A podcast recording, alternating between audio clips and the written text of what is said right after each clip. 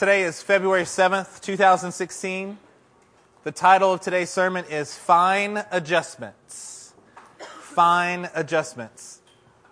Um, as I was preparing for today, uh, Olivia, you can come on up here. So it just, I've been thinking on a few things. I almost called today's sermon um, Absolute Surrender. Uh, and, and, and I think that's appropriate. But really, I believe that um, what I don't want you to get out of today's message is that I don't think that you are trying to surrender.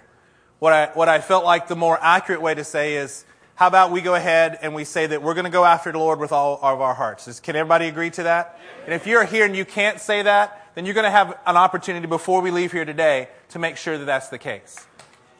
I'm not pronouncing on you some uh, status with the Lord. That is between you and Him. But I'm going to say that this is a group of people. What you've walked into know it or not, is a group of people who are very serious about doing exactly what the Word of God has to say. Um, from a book called Absolute Surrender by Andrew Murray, which is in our library, I do believe. I believe it is back there. He says this And to every waiting heart that will make the sacrifice and give up everything, and give time to cry and pray to God, the answer will come. The blessing is not far off. Our God delights in helping us. He will enable us to perfect, not in the flesh, but in the spirit, what was begun in the spirit. When I started thinking about this today, um, I started thinking about a few very simple things, and this is, I don't intend for this to be a science lesson, but in our, in our world, the distance between the earth and the sun is 93 million miles away. Okay? It's approximately 93 million miles in that distance between the earth and the sun, if the sun was 92 million miles from earth, we get toasted completely. If we're 94 million miles away from each other, we turn into an ice planet. So God has some things that He's got adjusted and He set it exactly perfectly. You know that 99% of the energy that comes to the earth comes from the sun. 99%. It's something crazy. I don't even know what all these numbers mean. 600 million tons of energy every second that comes to the earth. Beyond my comprehension, I can assure you. That the amount of input, the amount of output that the sun gives is 0.001%. One tenth of 1%. It stays constant over the course of years and years and years. It is the smallest fraction because if it changed an entire percent, the earth could not handle it. The earth would literally be destroyed. It'd either dry up from not enough energy or it would not be able to contain the energy that was given. The earth itself is set at a certain degree tilt.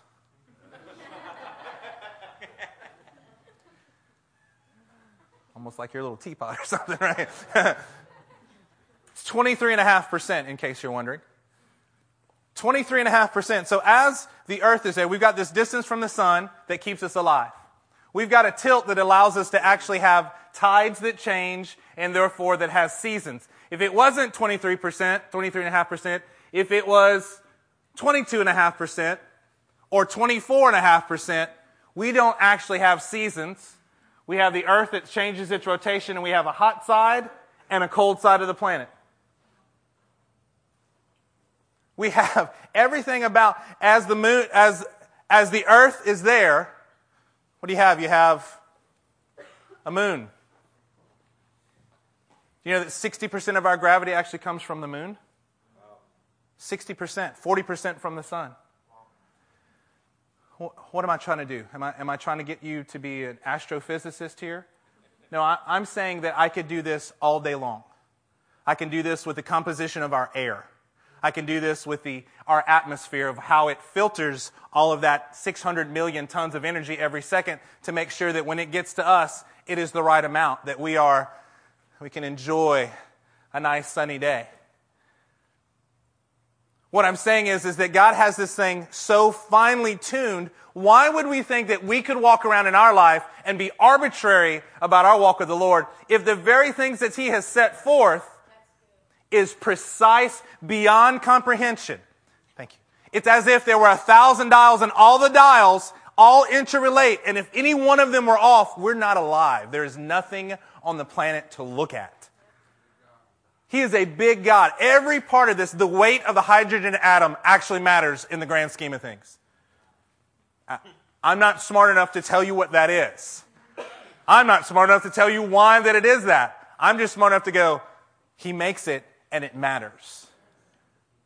The same God who does that kind of construction expects that we will constantly adjust to what his plan is. On Wednesday night, if you missed it, I encourage you to go online message was called It's Plumb Some. We talked about being a plumb line in the hand of the Lord. There is a righteous standard that none of us are allowed to move from. The better perspective is, is we have to be constantly measuring ourselves against it so we can realign.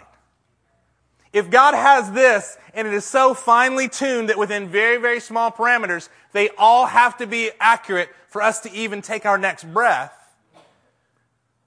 but let's think about it. That, that's, that's global, right? This is these huge astrophysics things that we're talking. Let's talk about, let's, let's get it down a little bit more. What about our calendars? What do you do when a calendar gets out of whack? You add a what? You had a leap day, which is at the end of this month, right? February 29th. You know what that is? That's a correction. Because our, we do not take 365 days to get around the planet to get around the sun, rather. It actually takes 365 and a little bit, about a quarter. Okay, a smidge, right? I like that word. A smidge. Geography. If you go due north, you understand if you get a compass, what, a, what compass is telling you magnetic north. If you're going from here to your neighbor's house, probably not a big deal. If you start making cross continental trips, if you go by your compass only and never make the corrections that are mathematically derived, you will never end up where you want to go. You will have a compass and be looking at it and not ever get where you want to go because you have to make adjustments. In music, yeah, welcome to my music nerddom, right? Welcome back to Music Nerds 101. In music, it's called Pythagorean's comma. Same guy who did all the math stuff, Pythagorean's theory, he has a comma, apparently. And his comma is an adjustment for music so that you can play in any key with equal tonality, with equal pleasing to the ear. He adjusted everything that's actually done on a piano. It's technically wrong. But they've made small adjustments and they've spread it out over an entire keyboard so you don't hardly notice it and you can play in any key at any time. We now have to have atomic clocks because our clocks, no matter how well the Swiss or anyone else makes a watch, it cannot stay accurate for a long, for a long period of time.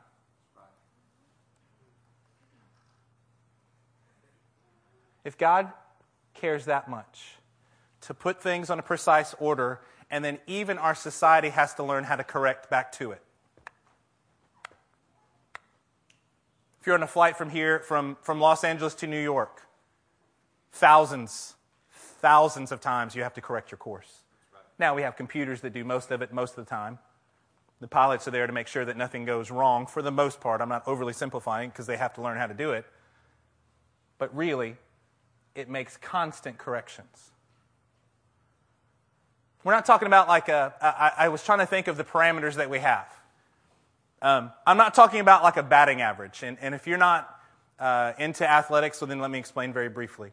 In, in professional baseball, in any kind of baseball, if you hit the ball three out of every 10 times, you bat 300. Right? That's the way they call it in baseball. If you bat three out of every 10, you're actually an excellent baseball player. so if you fail seven times out of 10, you're really pretty good. The last time that anybody hit the ball more than four times out of 10 in a year was about 60 years ago for a season. No one's ever done that for their course of their career.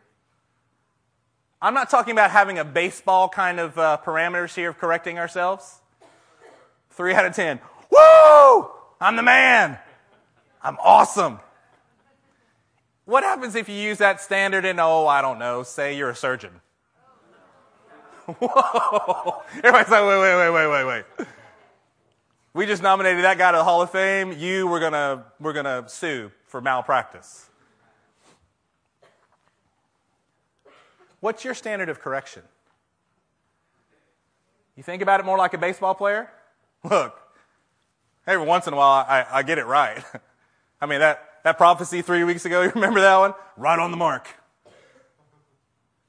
Great, but you missed seven since then. Well, we're a church that wants you to prophesy, by the way. We want you to use every, every single gift that the Holy Spirit can give us. And, everybody say and. And. We have to be accountable.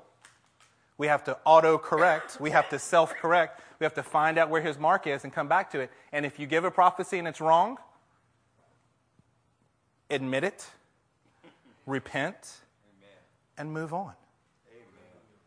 Get in the Word and try it again the next time. Why? Because we expect as pastors that there's going to have to be a correction factor that goes on. What we're trying to do is say, hey, let's get, let's get the main things down. Why do we, why do you guys do worship the way you do? It's because we're trying to give you time to correct. and me too. We're trying to give it time to go. Uh, I'm going to be, I'm to be very honest with you and speak to you from a pastoral heart. Everything that the Lord wanted to do during the worship service today, He did not accomplish in us. Let, let, me, re, let me rephrase that. We did not respond to the Lord in a full capacity to what He wanted to do day during worship. That's from a pastor's heart. I'm telling you exactly what went on today. There's still unfinished business, and we had to figure out we keep going with this, or do we move on and presume and know that the word that God gave us as a, as a pastoral staff can maybe help us to get to the rest of the way? Maybe there's some fine adjustments that we're going, maybe you heard the words that were given today, went like, Lord, I'm not disagreeing with you. I just don't see how that relates to my life. Maybe your span of correction is a little bit too wide for us, and today, that's why we've taught on the message today. We're going to get down and make some fine adjustments. Amen? Amen? I have one picture for you, just uh, talking about uh, controls and getting everything adjusted according to the right. This is, this is a, a Cessna control panel. All these things have to be played against each other. They all have to be paid attention to simultaneously. It's like when you're first driving, right? First driving, your hands at, I don't know, whatever it is, 10 and 2, 9 and 6, whatever it is now. Back in my day, it was 10 and 2, right? Turn off the radio. After you drive for a while, you're not looking at the dials, you're talking on the phone, drinking coffee, eating a sandwich, you know. What happens? You start ignoring some of the dials, right? You're like, eh, it's fine. It's fine. My car didn't blow up. It's fine right? So I have another, I have another picture for you. This one I thought was uh, kind of true to life, and it, and it, it spoke to me deeply in my heart. Um, so, um, in case you can't see it, uh, the top half is the way that a man is wired. There's an on and off switch. And then the woman I don't, I don't, I don't even know what all that means. Um, and hence the illustration. huh? What? Let's turn to 1 Kings chapter 11. Amen. Thank you, Susan.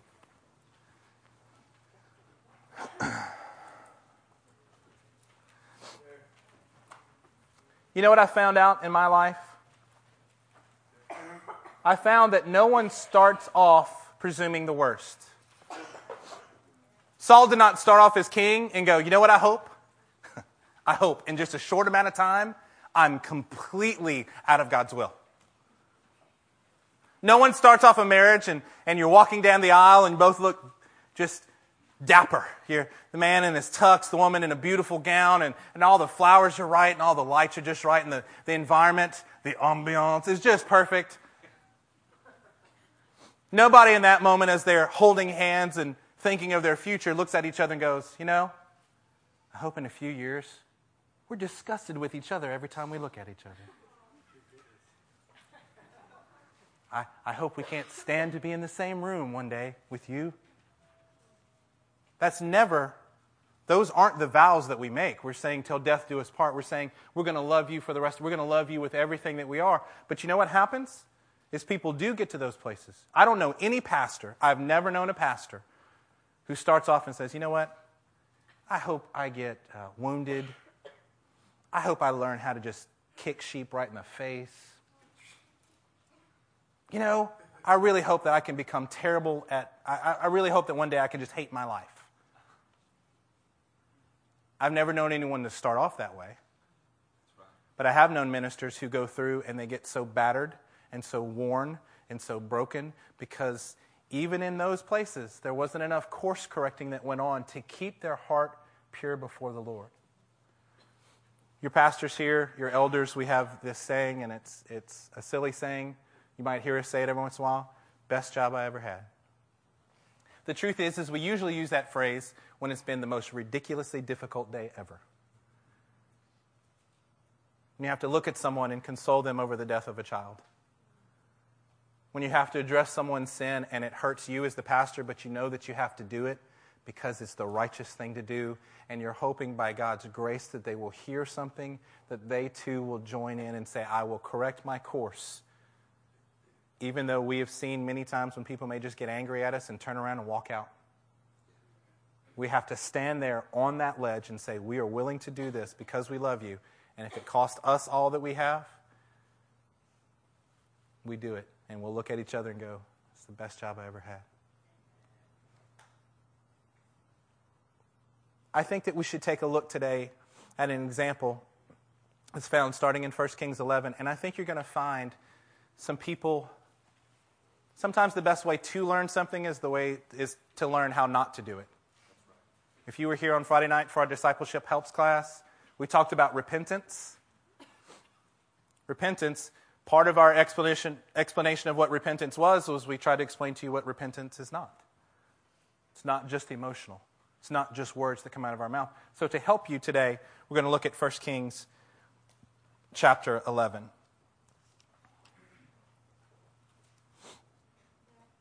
Tell you what, let's start, let's start in 1 Kings 12. I'm sorry. 1 Kings 12, verse 1.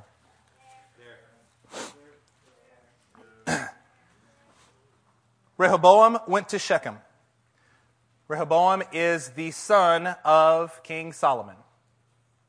Okay? King Solomon's son, Rehoboam, went to Shechem, for all the Israelites had gone there to make him king. When Jeroboam, son of Nebat, heard this, he was still in Egypt, where he had fled from King Solomon he returned from Egypt. So they sent for Jeroboam, and he and the whole assembly of Israel went to Rehoboam and said to him. So these are two people leading two different groups. Verse 4 Your father put a heavy yoke on us, but now lighten the harsh labor and the heavy yoke he put on us, and we will serve you. Rehoboam answered, Go away for three days. How many days? Three, and then come back to me. So the people went away. So there's an envoy, right? There's a group of people. The leader, Jeroboam, and his people go to Rehoboam and say, Hey, look, look, man, it's been, it's been tough. If you would just cut us a break, if you would just lighten the load on us just a touch, we'll be glad to serve you. You won't even have to fight us. We won't have to fight each other. We will willingly make ourselves subservient to you if you just relax, just a touch. He said, All right, give me three days to think about it. Verse 6 Then King Rehoboam consulted the elders who had served his father Solomon during his lifetime. How would you advise me to answer these people? He asked. They replied, If today you will be a servant to these people and serve them and give them a favorable answer, they will always be your servants. Again, the whole topic here is how to fine tune our lives, right? We're going to get to that right now. But Rehoboam rejected the advice the elders gave him and consulted who? The young men who had grown up with him and were serving him. He asked them, What is your advice? Have you ever gotten to a point where you don't like the advice that you've been given? Do you go around and seek advice and kind of just find the one that you finally like? You realize we live in a world where everybody can be an expert, right? You don't have to have accomplished anything. Just start writing a blog. Just tweet it out. There are ways. There are books that you can buy on how to build your platform. And it's not talking about one of these. It's talking about how you can get online and have lots of people follow you. And the better you do at it, the more uh, able you are to draw followers, then people start giving you money because they use you as an advertising, right? Um, I have minister friends who this is what they build, this is what they spend their time doing. They spend their time doing this. I, I have people who send me articles. Oh, this is a great article. You ought to read this. My first thing that I do, if you send me an article, first of all, I will probably read it. I will. I appreciate it. If you did something, I'm going to take a look at it. Let me tell you, though, what I do. I'm going to look at who wrote it. This guy thinks that tithing is rah, rah, rah, rah, rah, rah. Great. Who are you? Oh, you're a professional writer. And if you're a professional writer in here, God bless you. I have no problem with that. Give me a pastor whose livelihood is depending on what tithing is, who's supposed to be tied to the, to the nature of what his sheep are. Give me somebody who actually understands it and lives it, and I'll probably be more prone to listen to it and agree or disagree. Somebody who, right, we're armchair quarterbacks, right? We stand off in the distance and we tell you, you out there on the field, let me tell you what he should have done. That, that, uh, that, uh, that guy, uh, number 18 on his team, look, let me, let me tell you what, let me tell you how he should have thrown that ball. Really. Since you've played at that level.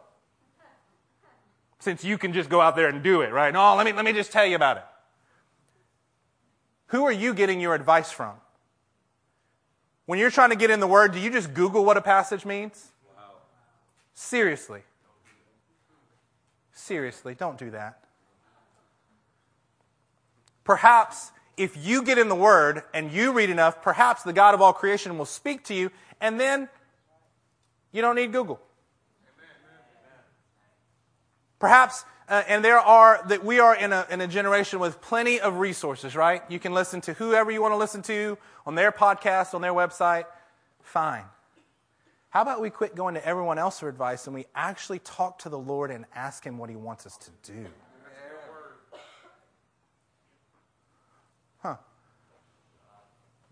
But Rehoboam rejected the advice the elders gave him and consulted the young men who had grown up with him and were serving him. It's interesting if you get when you get advice from people who you were over, right? Yeah. now that's a great idea. hey boss, that's a great idea. I'm sure it is. What is your advice? How should we answer these people who say, Lighten the yoke your father put on us? The young men who had grown up with him replied, Tell us, uh, tell these people who have said to you, Your father put a heavy yoke on us, make our yoke lighter. Tell them, My fi- little finger is thicker than my father's waist. Wow. What? Huh? Uh, let me just put it in our vernacular. Them there's fighting words, folks. You think that was tough? My father laid on you a heavy yoke. I will make it even heavier. My father scourged you with whips. I will scourge you with scorpions. Yikes. So there's the advice. Whose advice are you listening to? Three days later, Jeroboam and all the people returned to Rehoboam as the king had said, Come back to me in three days. The king answered the people harshly, rejecting the advice given him by the elders. He followed the advice of the young men and said, My father made your yoke heavy. I will make it even heavier. My father scourged you with whips. I will scourge you with scorpions. So the king did not listen to the people, for this turn of events was from the Lord. Wait, wait, wait, wait, wait. Hold up. Who is this turn of events from? The Lord. It's almost like He can direct the hearts of those in leadership.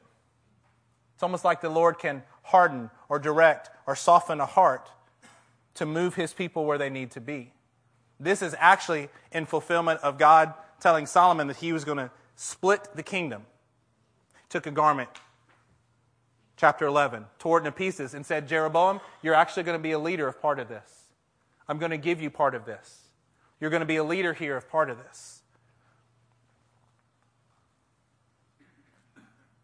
So the king did not listen to the people, for this turn of events was from the Lord.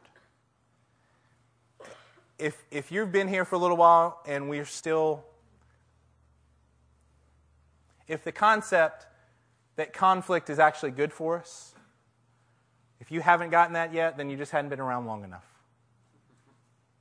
That difficulty we should welcome, that we should count it pure joy when we fall into various kinds of trials and tribulations because we know that the testing of our faith develops perseverance.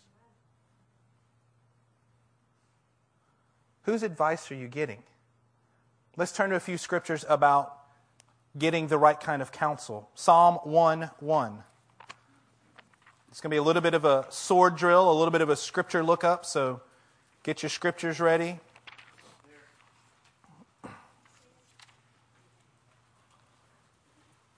What kind of counsel are you receiving? Psalm 1 1 says this. It's okay. We put the, we put the, the scriptures on the screen.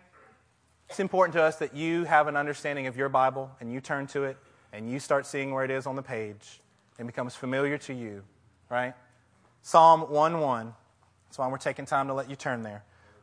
Blessed is the man who does not walk in the counsel of the wicked, or stand in the way of sinners, or sit in the seat of mockers, but his delight, everybody say delight. delight. His delight is in the law of the Lord. One of the upcoming discipleship uh, helps classes is going to be led by Nick. He's going to be teaching us on how to read our Bible. I think that was, uh, it was not, I don't think, it was very intentional for us to have Nick teach that class. Amen. The brother actually loves to read his word, it's a passion of his. If you want to come and learn how to read, your, read the word better and get into it and let it get into you, you're not going to want to miss that. His delight is in the law of the Lord. And on his law he meditates day and night. If you ever look at someone, if you ever spoke with someone, you feel like they know like literally every scripture in the Bible and they seem to be able to recall it at a, at a moment's notice, I'm going to guess that that person has just spent a lot of time meditating on it. If you think it's because they're smarter than you, then you've just relieved yourself from the obligation of doing what the word says, and you're wrong. Right. If you think it's just an intelligence issue, it's not an intelligence issue, it's a meditation issue. If you meditate on something, I have friends who can tell me every statistic of every Super Bowl, and they can tell me well, who threw the most yards and which game and what date that was and what the score was, and I'm like, wow, that's incredible. So what? Amen. and, Amen. Amen. And, and my family, and my family is going to watch the game tonight. We're going to have an, an event, but here's what we're going to be doing during the game. We're going to throw an event for our community. We're going to use that as, as an excuse. We're going to talk to people as much about the Lord as we can because His law is what delights us. And in His law, we're going to meditate day and night. So while we're there, that's all that we're going to be doing. That's our only goal. We'll have it on, and our goal is to say, I hope more and more people come by. Actually, Lord, I hope the right number of people come by that we can literally talk to every person that comes in and share your glory. Hmm. Psalm 73 23. Psalm 73 23.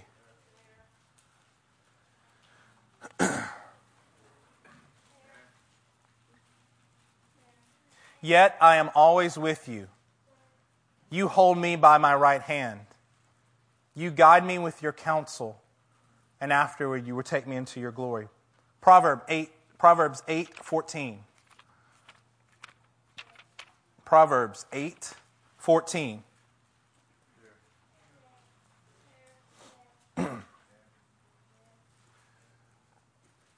Actually, let's start in 13 because it's just good. Proverbs 8, 13, and 14. To fear the Lord is to hate evil. Shut up. We're not supposed to hate anything. Yes, you are. Apparently, we are. Apparently, if you could be like the church at Ephesus in, in Revelation 2, and one of the very things that they were commended for was hating the practices of the Nicolaitans. Hate. Everybody say hate. hate. what did you learn today in school? I learned from pastor er, or in church. I learned from Pastor Wade that I should hate things. Yes, yes, you should. Because to fear the Lord is to hate evil. If you have gotten off base and you need an adjustment to think in a, such a simplistic, elementary way that God is only love and there is no hate, that love equals good and hate equals bad, then I'm going to readjust your thinking today. And if there's evil around you, I can assure you that if there were any single man or any group of men that come and try to hurt my family, somebody's going to lose their, lose their life. It very well may be me. But I'm going to hate the evil as it comes. And I'm going to do my best. I would be willing to give my life, not go, hey, I mean, who am I to judge you guys? No, you've already, you're already, you're standing condemned right now. We'll go with it from the Lord's perspective. I'll give you a chance. I'll give you a chance to surrender right now. How's that? All of you. You're going to come against my family? I'll give you a chance to surrender right now and you can walk away. To fear the Lord is to hate evil. I hate pride and arrogance, evil behavior, and perverse speech. Counsel and sound judgment are mine. I have understanding and power. Amen. Come on, this should be shaping the way we're thinking. Proverbs 15 22. Goodness gracious.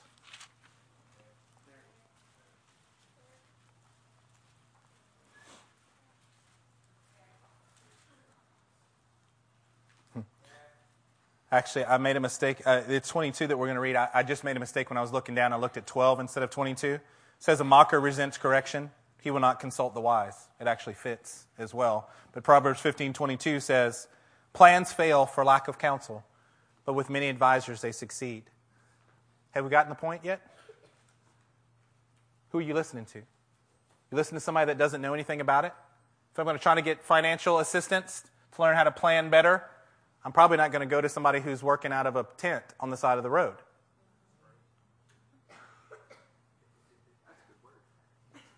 Let, me go to somebody who's actually done it and who can help direct me. If I'm going to go to someone to learn more music, I'm going to go to someone who's accomplished something and has the skill that I'm asking them for. Not only do we need counsel, C O U N S E L, let's turn to Jeremiah chapter 23. Jeremiah 23, and we're going to talk about a different type of counsel. They sound the same in our English language. You could say counsel or counsel. And one is what you give or what you receive from someone, and another is the group of people, is the group, the council.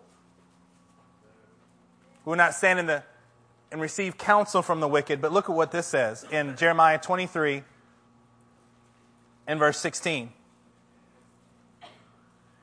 This is what the Lord Almighty says Do not listen to what the prophets are prophesying to you they fill you with false hopes. They speak visions from their own minds, not from the mouth of the Lord. They keep on saying to you, to those who despise me, the Lord says, you will have peace. And to all who follow the stubbornness of their hearts, they say, no harm will come to you.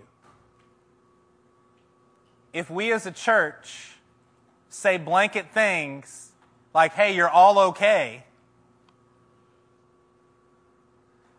we're being false prophets who are actually pushing you away from the truth of correcting your life, we actually don't love you. We actually don't love the Lord because what we do is we love ourselves and our, we love the sound of our own voices. We love the counsel that we give. We love the idea that we will be on the council somewhere. But which of them has stood in the counsel of the Lord? That's what we're trying to do is we're trying to stand in the very heavenly realms. Spiritually speaking, we want to stand there exactly where the Lord is, hear from His word, and deliver it to anyone who's around us. Whether we're in this building or whether we're living out, whether we're at our work, whether we're at HEB, wherever we are, which of them has stood in the counsel of the Lord? You know what that means? Here's what, here's what I take that as Lord, I want to stand in your counsel. I want to stand where your wisdom is. where your sevenfold spirit gives us the spirit of wisdom and of understanding. Let, Lord, would you show me what you see? Who has listened and heard his word? Verse 19 See, the storm of the Lord will burst out in wrath, a whirlwind swirling down on the heads of the wicked. The anger of the Lord will not turn back until he fully accomplishes the purposes of his heart. In days to come, you will understand it clearly. I did not send these prophets, yet they have run with their message. Goodness gracious, does that not sound like our, our day and time that we live in? If you substitute prophets for experts, if you substitute prophets for pastors, if you substitute prophets for anything else that you'd like to substitute it for, you can see that it is our day and time. I did not send these prophets, yet they have run with their message. I did not speak to them, yet they have prophesied. But if they had stood in my counsel, they would have proclaimed my words to my people, and would have not turned them, and would have turned them from their evil ways and from their evil deeds. Am I only a God nearby, declares the Lord? Am I am not and not a God far away? Can anyone hide in secret places so that I cannot see him, declares the Lord? Do I not fill heaven and earth? The counsel that we should be getting is not just running here and fro. We're running from here to there to try to hear what everybody else has to say instead of us hearing from the Lord. There is a great in godly counsel, it can be very helpful, but you know what? You still have to learn how to hear from the Lord. Let's go back to 1 Kings chapter 12. So Rehoboam is here.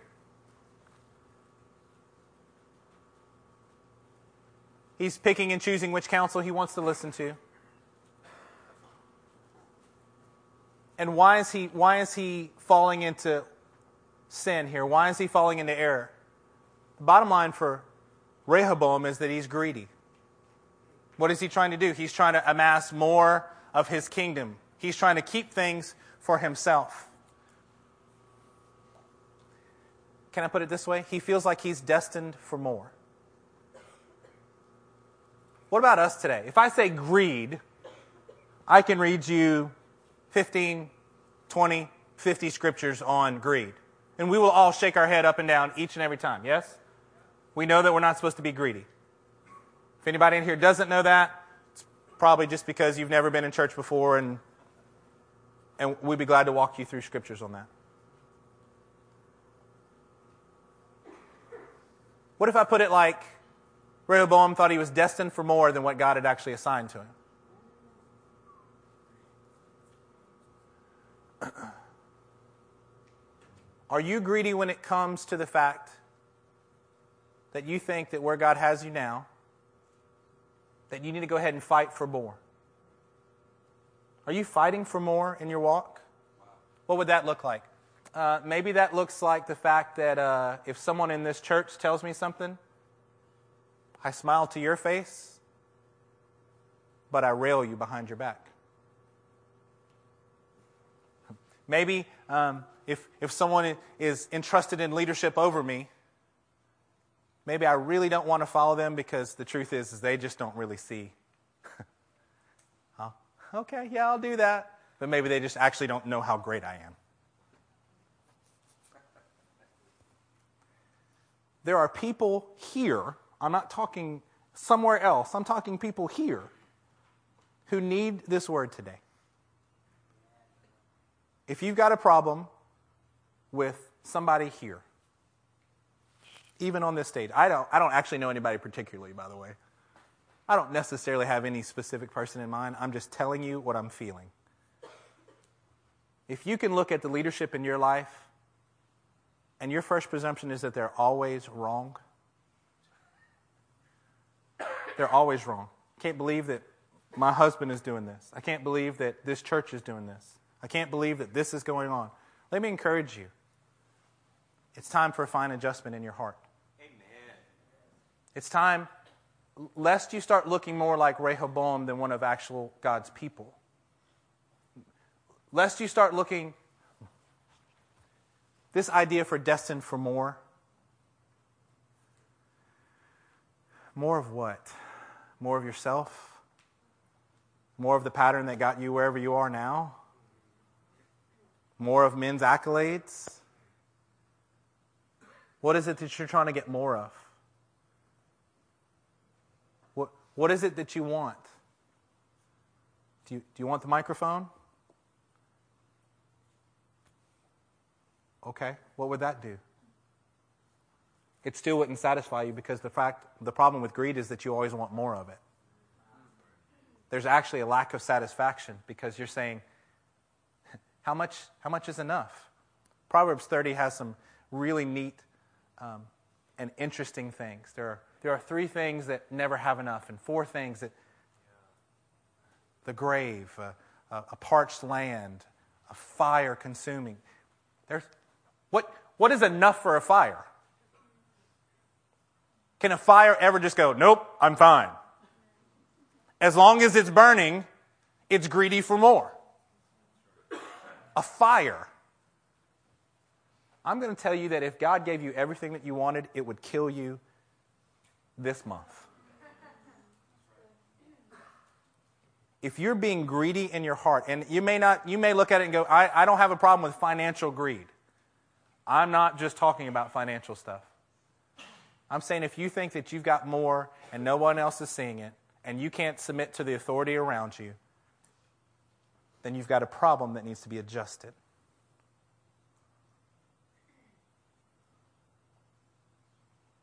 You've got a problem. If every time Elder Bosch says something to me and I want to fight him about it, I've got a problem. If every time Pastor Matt says something to me and I want to tell him really how great I am and how much he's wrong, I've got a problem. Who do you keep fighting against in your life? Uh, guys, I seriously, I have 40 more scriptures I can show you about some of this stuff. I don't think reading every scripture in the Bible that talks about it right now is going to change anything from what we're talking about. Good word, Pastor. Measure your heart against the plumb line of God's word. Measure your heart against what He's telling us today. Measure your heart against the truth. If He has got the world fine tuned to such a specific level, you think you're just going to be think you're going to be able to be lax in your own heart, lax in your own life. If, if I can't handle the fact, I'm just going to pick on Nick because he's easy to pick on. Because he's mature enough, it's not going to be a problem. If I get jealous of somebody like Nick, the problem is with me, not with him. But, but he's so much younger than me, and well, clearly he's smarter and better looking than me, and praise God. Praise God. I want Nick Erigine and his family to be 50 times the man of God I could ever hope to be. That doesn't lessen what God is doing in me. I don't need to take from him to make myself better. If I have a problem against someone here in this body, it's a sign of me, not of them. If you have been trying to, if you have a list in your mind, while we're going to go at it, let's just go at it. Some of you, I feel like by the Spirit of God, that you have a list of things. I don't know if it's a specific actual list or if it's just a running list in your head of what people in this church don't do well. I will tell you ahead of time, you are probably right. I could probably add to your list. If I saw your list, I could say, yes, terrible at all those things. Let me add a few that you have not mentioned. But the problem with your list is it's, it's literally, God is He's going to use it if you don't correct it today. God was going to take this list and say, This is showing your heart. this is showing the problem that you have in your heart. You're making against Pastor Wade, you're going to make it against Elder Charlie, you're going to, you're going to make it against somebody, but the truth is, it's revealing, your list is revealing your heart, not what's wrong with us. Does that make sense? It makes sense in my head. I hope, I'm, I hope it's making sense out, out loud. Be careful. Because God loves you, I believe that some of the words that came forth today were along the same line, and it confirmed this. It confirms this. You're either going to let go of the rope and be set free from it, or you're going to hold on to it, and it's going to be an anchor. But It's not going to be the right kind of anchor. it's going to be the anchor that actually pulls you down.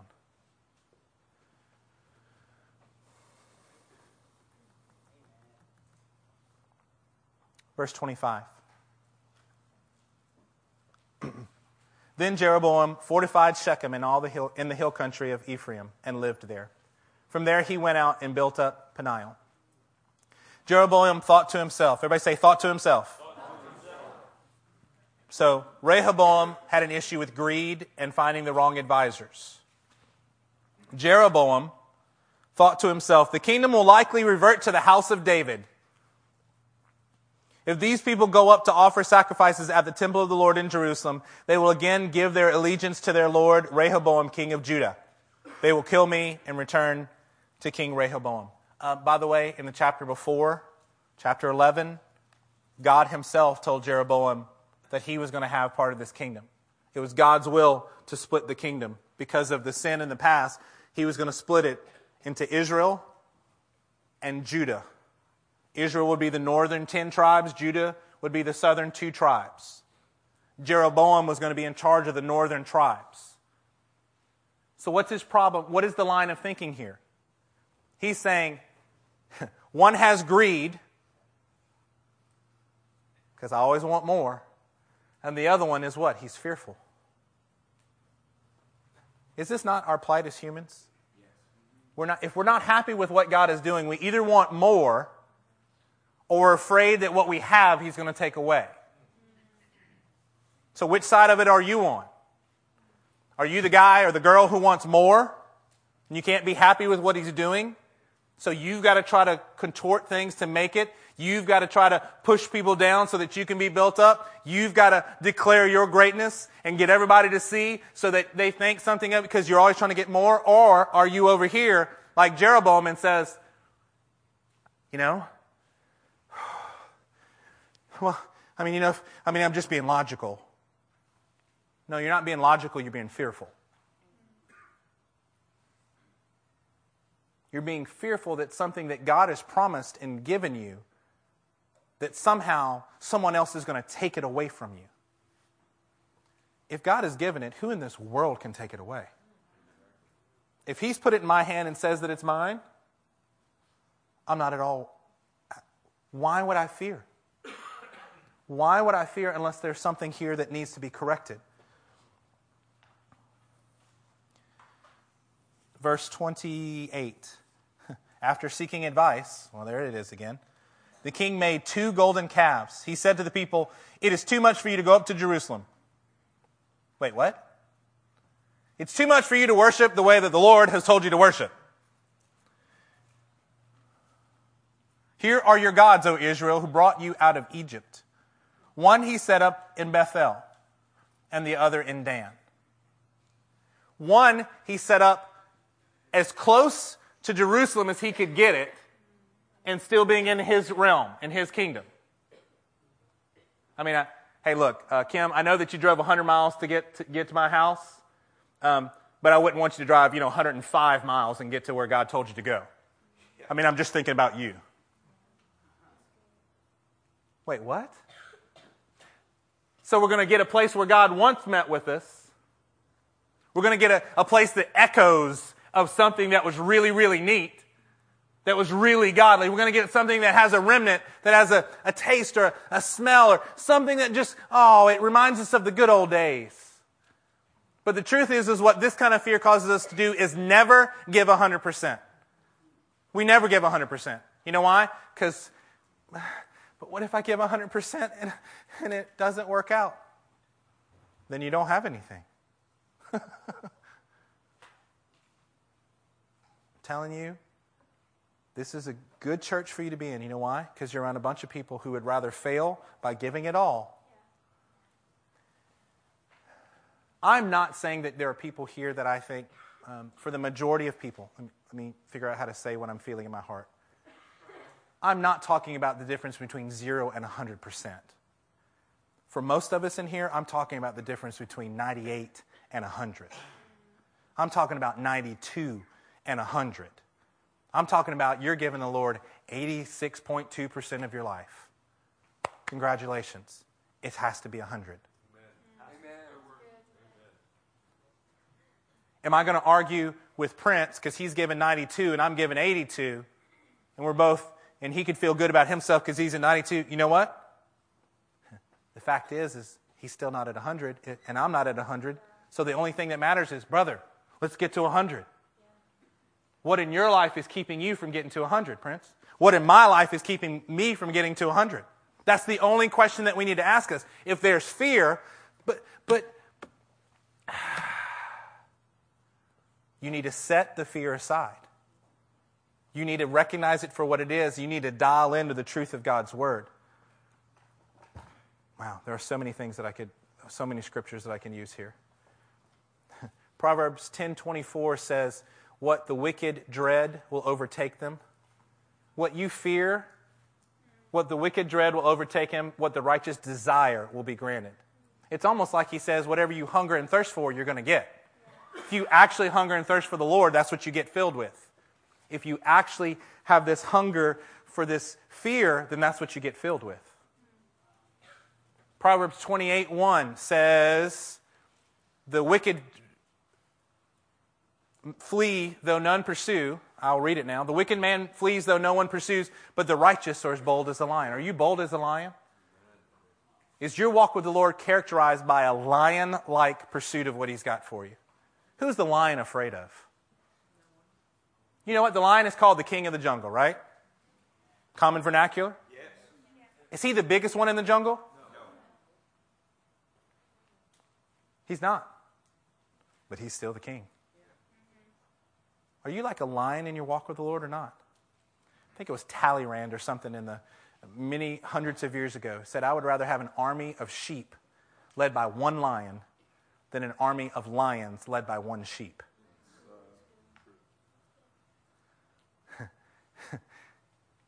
That gives us hope as a church, isn't it? If we're all sheep led by the lion, we're going to be all right. We're going to be all right. Why don't you put your fear aside? Why don't you put all those things aside? Lest you get into a point of deception. Jeroboam said, Hey, I don't want you guys to have to go too far. You know that immediately that reminds me of? Reminds me of Judas reprimanding someone came who broke uh, this expensive um, perfume upon Jesus, anointed him for his burial, right? Judas says, Hey, you should have sold that.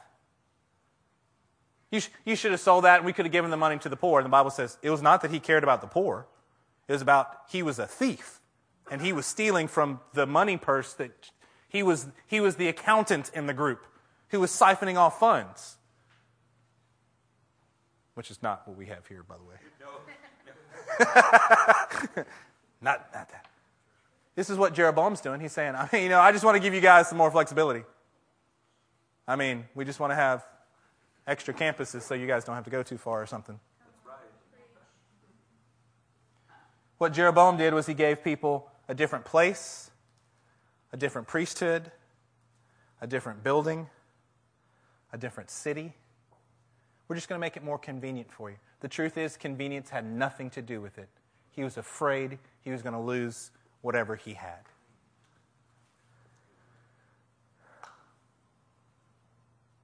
Two more scriptures Galatians 3 3.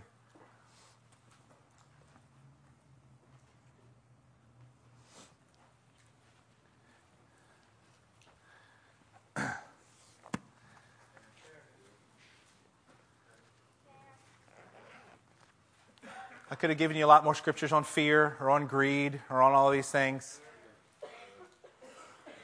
But at this point, if you need to know scriptures that say don't be afraid, again, I'll give you, I'll give you tons of them. I don't think that's the issue of us knowing. I think the issue is of us doing. I wrote an article for a, for a magazine the other day, and part of what I said was that we, we are a culture that is enamored We've become excellent at making commitments, but never keeping them. That's what, that's what my generation is known for. We can make all kind of commitments. You ever walk up to somebody and they're like, man, how you doing? Especially, maybe not here in this church, but when you're talking to somebody at work, what is, what is one of the main things that people say? Man, I'm tired. I'm busy. I'm tired. I'm busy. So you're overly committed, so you're going to be, because of your excuse of being overcommitted, you'll be undercommitted at everything. I can't do I can't go over here and meet with you because I'll tell you that I've got to go over here and meet somewhere. But really, all I've done is told this person that I'm going to go over here, and so I just go home and do what I want. Huh. God is fine tuning us today. Amen. He's, he's tapping us on the shoulder and say, hey, you know that list that you've been making? I see it. God sees it. Hey, you know that fear that's been consuming you? I see that, and I want you to get corrected in this.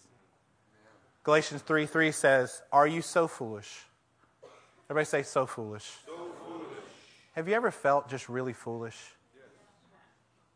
When was the last time that you like you turned red because you felt so foolish? I remember I can tell you gazillions of stories because I got embarrassed all the time as a kid of things that would happen and I, I and my face would turn red and I would want to go like climb under a desk or in a closet somewhere because I was so embarrassed that what I had done it felt just so foolish. It just was silly. Said the wrong thing at the wrong time. Couldn't have been any more disconnected from what was going on. Are you so foolish? After beginning with the Spirit, are you now trying to attain your goal by human effort? You should be embarrassed. Why? Because that feeling, you know what it makes you want to do? You need to get up and do something about it. I'm not saying shame on you, you should feel that way. I'm saying if you feel that way, good, because it shows you that you still have a relationship with the Lord enough that He cares about you and says, don't stay that way. Pain is a gift from God. People who cannot feel in their hands or feel pain, it's a medical condition because they can get harmed and not know it. The reason that we can feel pain is to keep us from causing permanent damage to ourselves. If you put your hand on a hot stove, you know what God's plan is? Is that you have pain, so you will move your hand. Amen. Don't do that again.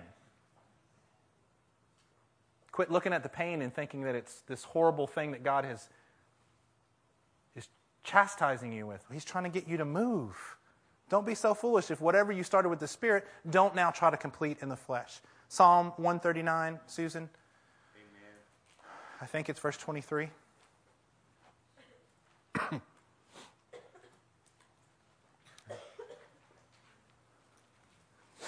Search me, O God, and know my heart.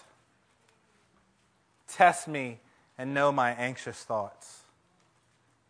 See if there is any offensive way in me, and lead me in the way everlasting.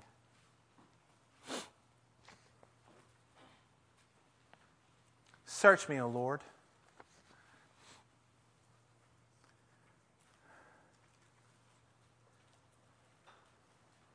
Are you at 82% and you need to get dialed in better today? Maybe you're here and a lot of things you have going on for you. You know how to tithe right. You know how to smile at when Pastor Eric walks by you. Pastor Matt, you give him a good hug and a nice smile. But you got lists that you're keeping? You look at anybody else getting blessed in the body, you feel some twinge of pain in you because you wish that that was somehow you. And if they get blessed, it's somehow doing what to you? I don't know, but that's the way you feel. I can't be happy for someone else to get blessed because somehow it's speaking to what I'm not getting. The Bible says to search me, O Lord. Test me, Lord. If, see if there's any offensive way. Lead me in the way everlasting. Lord, would you examine my heart? Because the truth is, is that we have to constantly adjust our lives. We have to constantly adjust. If you're at 95, congratulations. You're not at 100. congratulations for being at 95. You need to be at 100. Oh, brother, that just can't be done. I disagree with that wholeheartedly. I wholeheartedly reject any excuse that you can think of right now that would dissuade you from listening to what I'm saying. I disregard them all. Well, the only reason that they know the scripture like that is because they're smarter. Nope, I disregard. I, I, I wholly reject that. Amen. I completely reject that. You know why? Because you're trying to get yourself off the hook. Because you're afraid that if you get in the Word, that you may not be that way. Well, stop comparing yourselves with other people and get at 100%. Stop worrying about what you're going to lose. It's not yours to lose anyway. Maybe you need to lose it. Maybe you need to lose the things that you've been thinking you hold on to because maybe it's the word that came forth and it's a rope. And it's actually your bondage instead of the freedom that you think it is. There's a whole lot of deception once we give into fear. There's a whole lot of deception. We start convincing other people and convincing ourselves. I mean, the reason I'm doing this is for you. I mean, I'm only trying to bring in reason to this. I mean, I'm just trying to help us. No, you're being afraid. Stop it. Could you put verse 23 back up? This is our prayer today. Search me, O God, and know my heart. By the way, He knows our heart. What are we saying here? Lord, I'm not trying to hinder you in any way. Test me and know my anxious thoughts. How many people are driven, are consumed, are overwhelmed with anxious thoughts at every point all day long? Lord, lead us in the way everlasting. Lord, would you show us? Would you show us how to do this? If there's an offensive way in me, offensive to who? Offensive to my brothers, of course.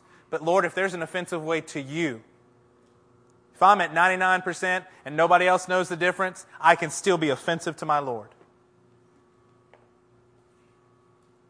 We're going to worship here for just a few minutes.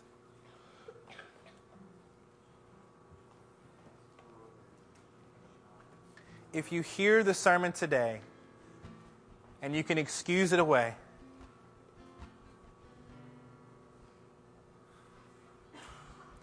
Be careful lest you end up setting up your own altar in your own city at the own time, at your own time, in your own way, and become a sin that for generations and hundreds of years people referred back to and said, they committed sin just like Jeroboam.